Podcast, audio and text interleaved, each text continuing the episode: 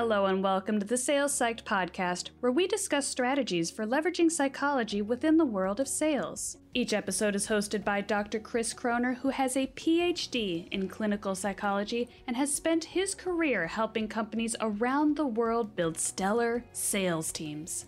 Let's get started.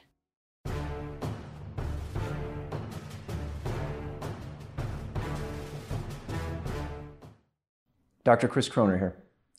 Here's a powerful psychological technique that's easy to apply in a sales meeting and has remarkably effective results. Let's say you're selling a financial service, and in the course of your conversation, your prospect says, The most important thing to me at this stage is preservation of capital. In other words, I don't want to take much risk. You nod in agreement, and then you repeat what he or she just said, like this.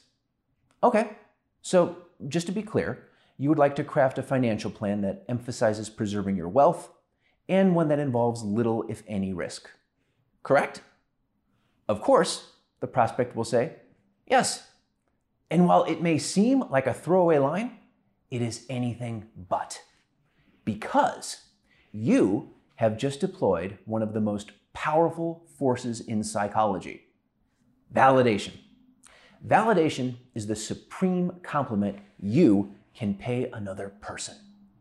Validation means you are listening closely and that you care about what the other person is saying and that you are acknowledging what he or she is feeling.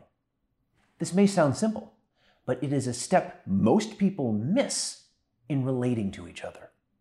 For psychologists, lack of validation is one of the first things they look for when people come to them with relationship issues.